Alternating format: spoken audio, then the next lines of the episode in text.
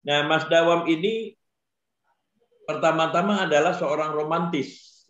Romantik di dalam segi pemikiran dan kemudian di apa di, dipraktekkan ke dalam struktur dan sistem tindakannya. Mas Dawam adalah anak kaum berjuasi, tetapi ironisnya cita-citanya menjadi priai kaum terpelajar. Lalu karena anak kaum berjuasi, dia punya kesempatan untuk membeli buku-buku. Ketika dia SD, dia sudah membaca Flash Gordon dan segala macam. Buku ini, ya, ini adalah riva, riva, revivalism dari Mas Dawam. Gitu. Ketika dia berbicara tentang sosialisme yang eh, sangat mendalam. Ini yang kita perlu untuk mengapresiasi.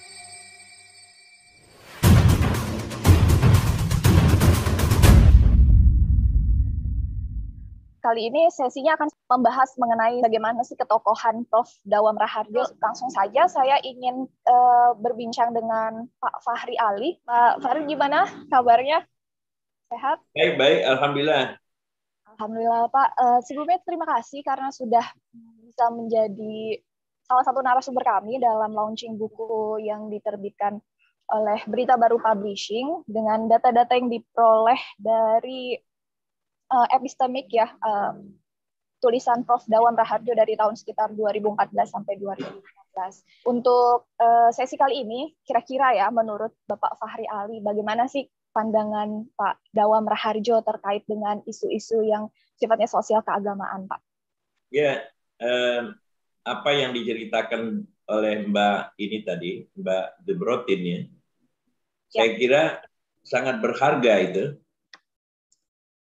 eh, sangat berharga, terutama dalam konteks India tadi. Jadi dia kalau ke negeri barat itu menahan diri untuk tidak belanja, tetapi justru ke negara-negara yang berkembang, dia mendorong orang untuk belanja. Gitu. Jadi spending ya, itu adalah untuk mendorong perekonomian sebuah masyarakat Nah, saya meneruskan apa yang dikatakan Pak Dizon tadi. Nah, Mas Dawam ini pertama-tama adalah seorang romantis. Gitu. Jadi eh, Mas Dawam adalah anak kaum berjuasi. Saya pernah tulis itu di apa untuk dia 70 tahun kalau nggak salah. Seorang anak berjuasi pedagang eh, apa namanya pedagang batik ya yang sangat sukses. Saya pernah nginep di rumah Mas Dawam ketika penelitian di di Jawa Tengah ya di Solo. Malah saya nginepnya di kamarnya Mas Dawam. Jadi rumahnya itu merupakan sebuah kompleks ya di Pasar Kliwon gitu. Kompleks tersendiri gitu. Nah, jadi eh, tetapi ironisnya justru karena Mas Dawam anak kaum berjuasi, maka cita-citanya tidak lagi menjadi pedagang, gitu. menjadi priai. Gitu. Nah, priai yang saya maksudkan di sini adalah kaum terpelajar. Gitu. Nah, Fadison benar tadi itu ada latar belakang Muhammadiyahnya di situ yang mempengaruhi ya sistem pandangan dia. Tetapi antara ke kemuhammadiyahan dan anak kaum berjuasi itu saling nyambung gitu. Kalau misalnya kita lihat dari eh, pandangan yang sedikit apa struktural, strukturalism gitu.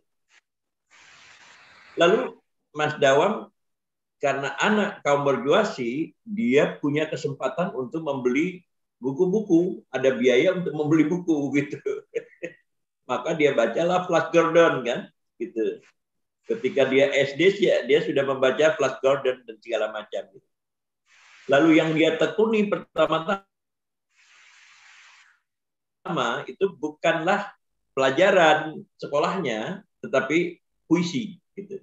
Jadi Mas Dawam itu adalah seorang seniman, gitu. Pertama-tama dikenal gitu. Baru kemudian masuk ke Fakultas Ekonomi, apalagi dia moneter kan, ekonomi moneter gitu. Jadi gabungan dari keseluruhannya itu ditambah dengan dia pernah aktif di pelajar Islam Indonesia. Jadi dia ke apa American Field Service itu itu karena dia anak PII gitu. Di bawah di atasnya itu sebelumnya itu ada eh, ini eh, Tandri Abeng ya.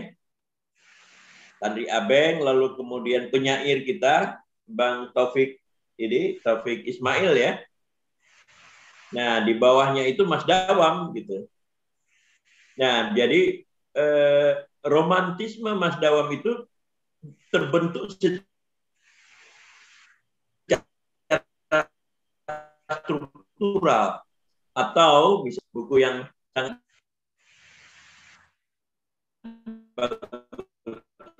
ini eh, jadi kalau Hegel itu bertolak dari apa namanya uh, ide yang dialektis itu melahirkan sebuah realitas baru, maka Mas Dawa mengatakan Marx gitu itu justru mengatakan realitaslah yang kemudian merefleksikan pandangan-pandangan, merefleksikan ide-ide gitu. Apa yang disebut dengan super culture, superstructure gitu.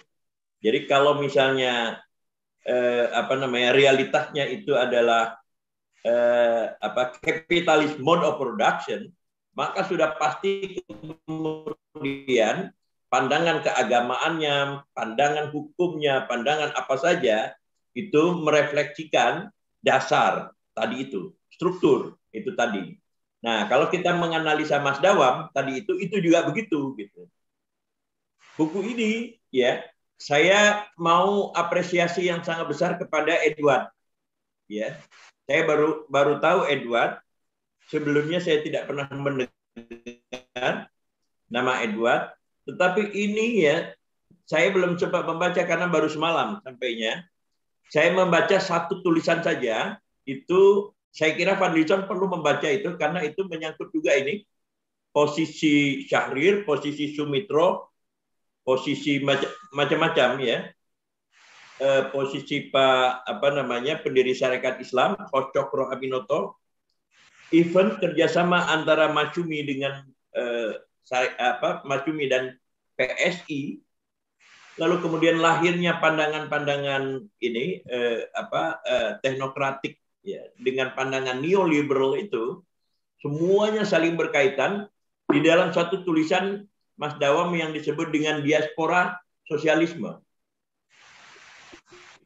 Nah, jadi Mas Dawam menurut saya harus kita lengkapi dari apa yang telah dilakukan oleh Fadlizon tadi itu. Ini ya, saya mengatakan tadi malam saya membaca, bukan tadi malam ya, habis sahur. Saya baca, ini adalah riva riva revivalism dari Mas Dawam gitu. Ketika dia berbicara tentang eh, apa namanya tentang sosialisme yang eh, sangat mendalam. Gitu. Jadi kebangkitan kembali Mas Dawam. Ini yang kita perlu untuk eh, mengapresiasi. Dan Edward saya kira bagus pengantar Anda saya baca selitas ya cukup pas gitu. Tetapi ini adalah penghormatan kepada guru kita. Saya mungkin murid yang tertua dari Mas Dawam. Nah, Pak Dison itu mungkin murid yang ya Pak Dison murid saya lah gitu. Jadi cucu dari Mas Dawam gitu.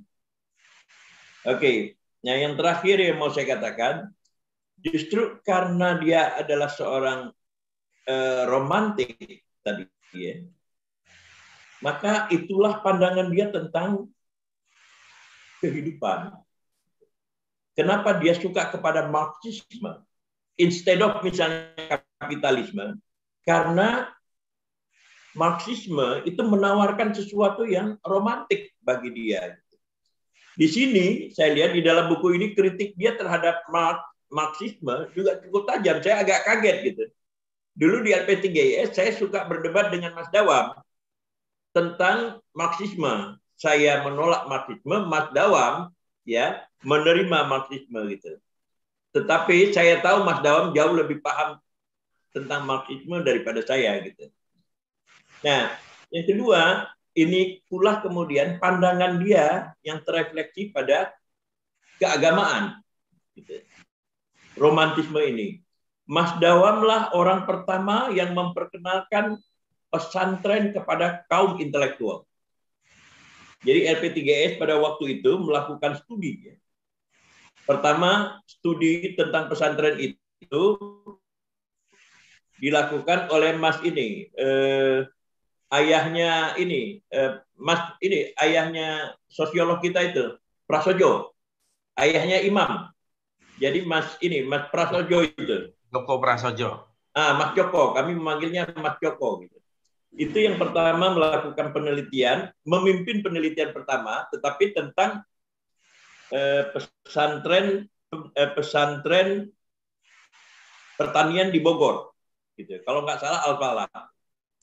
Nah lalu selanjutnya kemudian Mas Dawam mengarahkan sebagian dari eh, perhatian LP3IS kepada pengembangan pesantren. Maka lahirlah ya satu buku yang monumental namanya Pesantren dan Pembaruan. Mas Dawam menjadi eh, editornya di situ. Di situlah kemudian Mas Dawam menemukan Kiai Abdurrahman Wahid di pesantren eh, Tebu Ireng Waktu itu Kiai Abdurrahman Wahid masih menjadi kepala perpustakaan. Saya pernah berkunjung ke tempat apa namanya perpustakaan tempat kursinya ya, kantornya Kiai Abdurrahman Wahid di Tebu Ireng dan diceritakan di sini tempat duduknya Kiai Abdurrahman Wahid. Nah, Mas Dawamlah yang kemudian menawarkan proses ya mobilitas vertikal bagi Kiai Abdurrahman Wahid. Gitu. Maka tampillah Kiai Abdurrahman Wahid seperti yang kemudian kita lihat sekarang ini. Nah, kenapa kemudian pesantren menjadi perhatian Mas Dawa? Karena pesantren ya mungkin di dalam konteks pelajaran India itu tadi itu adalah bagian dari ya kelompok-kelompok masyarakat, institusi-institusi masyarakat yang harus dikembangkan gitu. Nah, makanya Mas Dawam tidak suka kepada Gontor.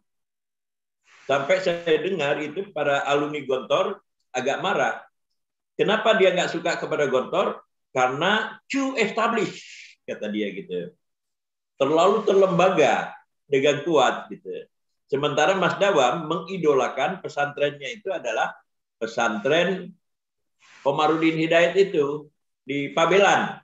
Nah, gitu pesantren yang menyatu dengan masyarakat. Nah, kalau kita misalnya balik kepada Mbak Zumrotin tadi, di pesantren itulah ya Mas Dawam menginap seperti yang diceritakan di dalam cerita pendeknya ya, yang kemudian menjadi cerita terbagus ya di Kompas ya, terbaik ya di Kompas itu, di mana Mas Dawam mandi di sungai, gitu bersama istrinya. Tadi diceritakan kan gitu. Lalu kemudian dengan redaksi yang sangat puitik Mas Dawam apa namanya memuja istrinya itu yang mengatakan wajahnya bulat seperti bulan. Nah, saya masih hafal itu ininya itu.